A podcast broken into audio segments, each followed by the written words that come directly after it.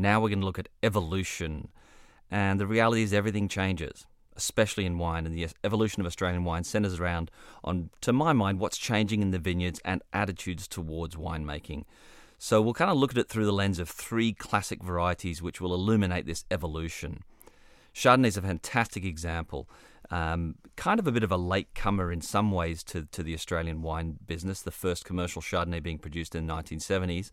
And um, from that time onwards through to the late 1980s and into the 90s, the style was unashamedly big, forward, smack you around the chops kind of a style, rich, gl- grown in warmer climates. And the evolution with Chardonnay, I think, is actually one of the best examples of, of, of evolution in, in the Australian wine business.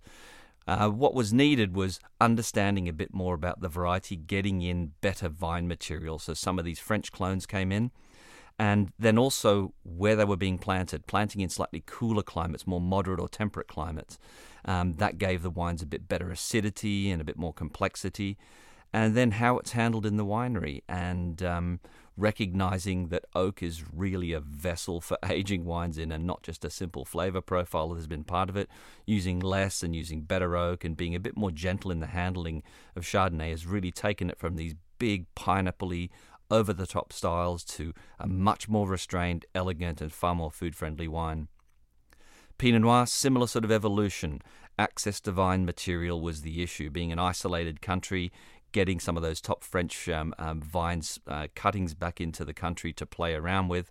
That took time, and those newer clones of Pinot have been in the ground right now for about 20, 25 years, and that's why it's kind of exciting.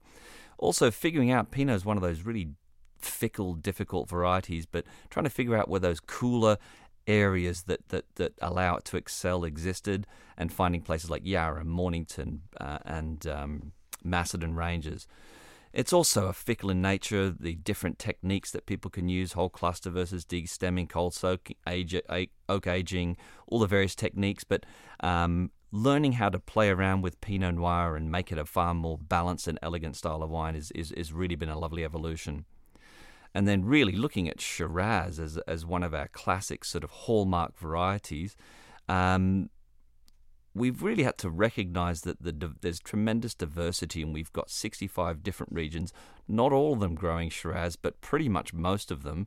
And looking at the range of different styles from cool climate through to the to the richer warm climate styles has been actually a really exciting uh, evolution of essentially what has been our signature grape variety.